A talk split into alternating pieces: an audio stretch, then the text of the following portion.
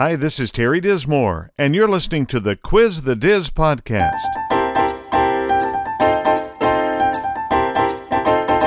Terry brings years of experience in consulting, management, leadership, and life. In this podcast, Terry answers questions about these topics, bringing wisdom from a kingdom perspective. Our website is quizthediz.com.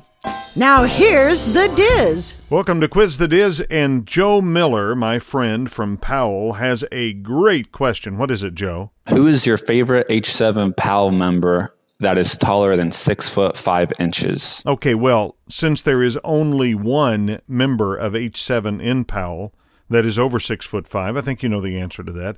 But some people may not know what H7 is. Well, H7 is a networking group that I happen to be involved with here in town. My wife is too, and hundreds of other people.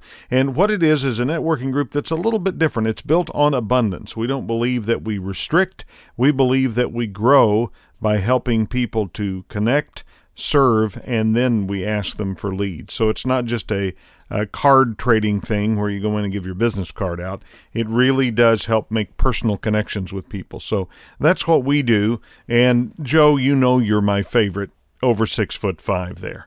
So, did you have another question? How do you add more value outside of your product or service to potential clients? Now, that's a good one, too. let me tell you, Joe asks good questions, and I will say this that a lot of people ask me questions. As a matter of fact, one of them is, What is Quiz the Diz all about? Well, it's just like that. Joe will ask me a question and I will answer it. It's kind of what I do in my consulting practice, and really it's what I do in my own life. So, how do you add more value outside your product or service to potential clients? Well, first of all, let's talk about your product and service, what it is. Most people, when they buy a product or they buy a service, are not really buying the product and service. Did you know that? Well, sure, that's what they get, but what they're really buying is you. They buy the experience of being around you. Whether you're Joe Miller or Terry Dismore or Tronda Hans or whoever you happen to be, they're buying the experience of your personality. Now, if your personality is brusque and hard to get along with, uh, you got a problem but that can be solved. But products and services are something that we're trained to sell, but we don't really sell that. We're really selling ourselves. So keep that in mind when you're talking about your product or service. But how do you add more value outside that product or service to potential clients? And that's a harder thing to answer, but it can be answered. First of all, let's look at your personality. How do you handle people? Do you make them feel better when they are around you for a day? Now, some people do. There are people that I love to be around, whether I'm buying something from them, selling something to them, or just talking. I enjoy having time with them. I always learn something from them. I, have got a friend, uh, Mike Weaver, who is a pastor here in town, and we never set down that we don't learn something from each other. And he's also an improvisationalist, and I love comedy. I love to make people laugh, and not that you could tell it from this podcast, but it's one of those things that uh, I just get a lot out of being around Mike. Well, he doesn't sell me anything, and I don't sell him anything but he adds to my life. So that's more value that you can add to your potential client. Another way is connecting them, and that'll go into the networking thing here a little bit.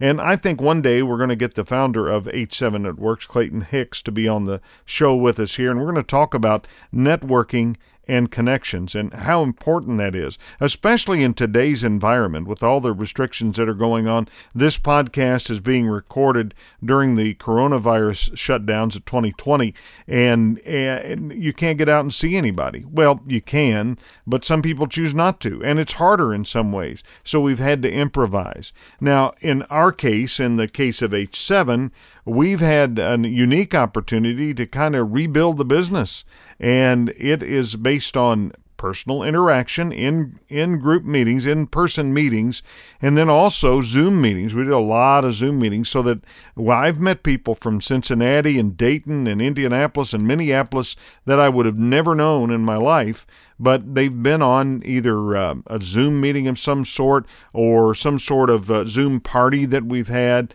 or some sort of connection like that.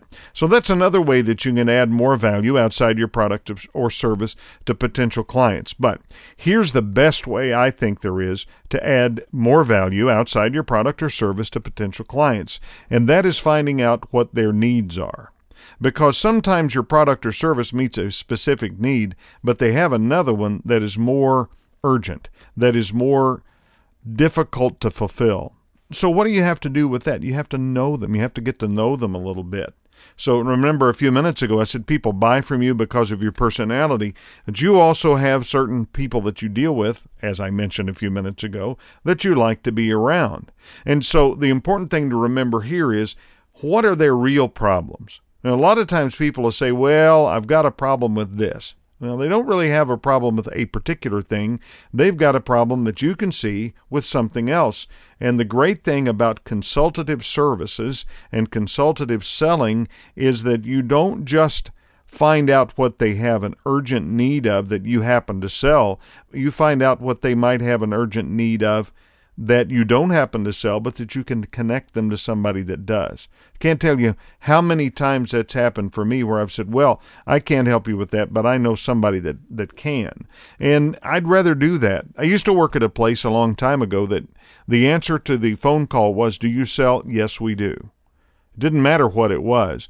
Well, that was okay. I, and, and, it was kind of funny because I, it was in Louisville, Kentucky, and I worked at a place called Cadillac Plastic. And we sold sheet, rod, and tube plastic. So you could buy plexiglass sheets, you could buy rods of nylon, you could buy tubes made out of polyester, you, all this kind of stuff. But there was another place in town called Cadillac Sign Company. Well, every, well, I'd say once a month, once every other month, we'd get a call from somebody wanting letters for their sign or wanting a new sign. And the answer was, yeah, we sell that. And what we would do is then pick up the phone and call Cadillac Sign Company, tell them what we needed, get their price, mark it up by like 10%, something like that, and sell it to the person that had called us. Now, today, as a leader today, I would probably say, you know what? You need Cadillac Sign, not Cadillac Plastic and I would help them find that phone number and I would send them over there. We, well, oh, now you're out 10%. Yeah, that's true. But I'm also got somebody that now knows they can call me and get an answer for something. So when they need plastic, they're going to call me. Now, that's a good thing to do. I, I, tell that to my clients in the car business too. We help them find uh, finances that they didn't know existed, and they call their clients and say, Hey, we found uh, some money that we didn't know existed, and why don't you come in and get it? Now, some dealers don't like that. They're like, Well, I don't want to tell my clients anything like that. Well, why would you not? That's my opinion. But some dealers are like, nah, you know, they think we're trying to mess them over and all that kind of stuff. Well, if they think that now, it's probably because you gave them a reason to in the past. And that's how you take away value from potential clients. So I always try to meet the need that they have, whether it's something I sell or not. And that's a way that you can add more value to potential clients. So if somebody says to me, well, just think about this. Let's pretend that uh, the dealer you bought your last car from called you and said, Hey, Joe, we uh, six months ago sold you that car and we had a certain amount of financing that was available on it, and we found another thousand dollars in an internal audit if you'll come by the dealership and sign a piece of paper, we'll give you that thousand dollars. Now, would you ever shop anywhere else? I wouldn't. They've been honest. And what's the number one thing that people have a, a problem with car dealers about? They're not honest. Well, in reality, most of the car dealers I know are pretty honest. But the perception is they're not, because there are a few out there that aren't. And so my uh, clients, when they do that, when they offer the financing that's available to people, and uh, they find a mistake and they find another thousand dollars, they call them up and say, "Hey, come and get it." They could keep it, but they tell them to come get it because what winds up happening is now you've got a client that trusts you, and so if you can build trust in someone and you can help them trust you, uh, that's awesome because a lot of people can't do that.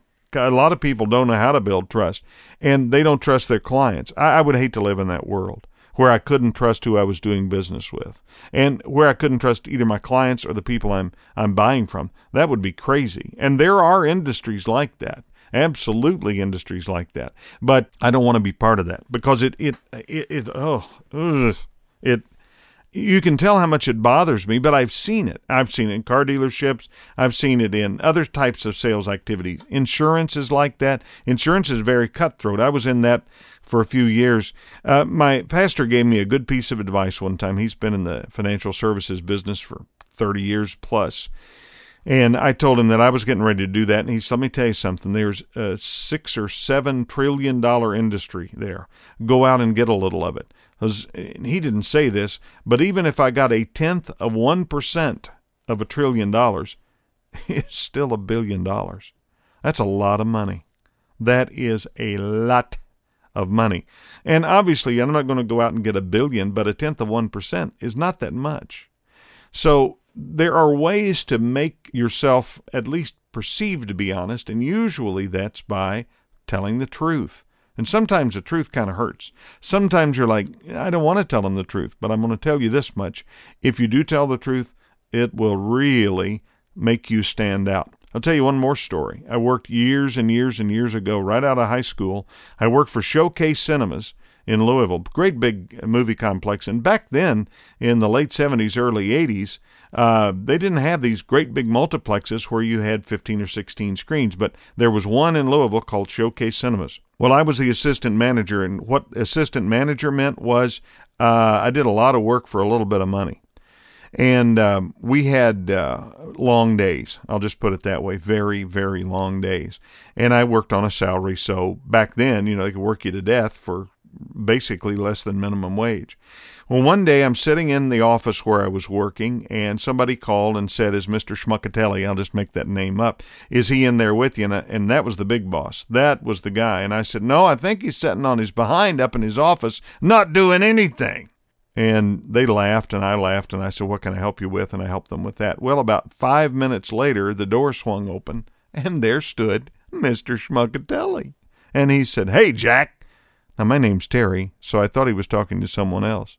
But he said, Hey, Jack, did you say that I was sitting on my behind not helping anybody up in my office?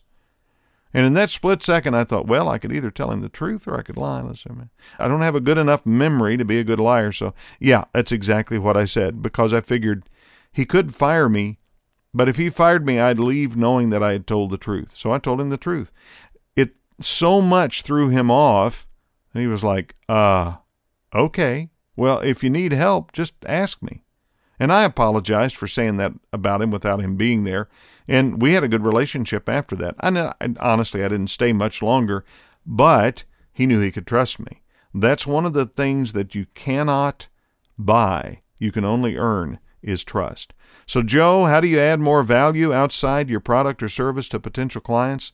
Be honest with them, be yourself, and try to find out what they really need and help them find that. Now, next week, my friend John Hanson has a good question for us. If someone has a job interview, how do they go to differentiate themselves to get the best chance to win that job? It's the best job, dream job. And then, secondly, how do they do that without coming off as desperate? That's a really good question, John. Thank you. And I look forward to answering that one. Would you do me a favor? Subscribe to the podcast. Share the podcast or tell a friend about it. Rate and review Quiz the Diz. You can even call us with a question at 614 382 2582.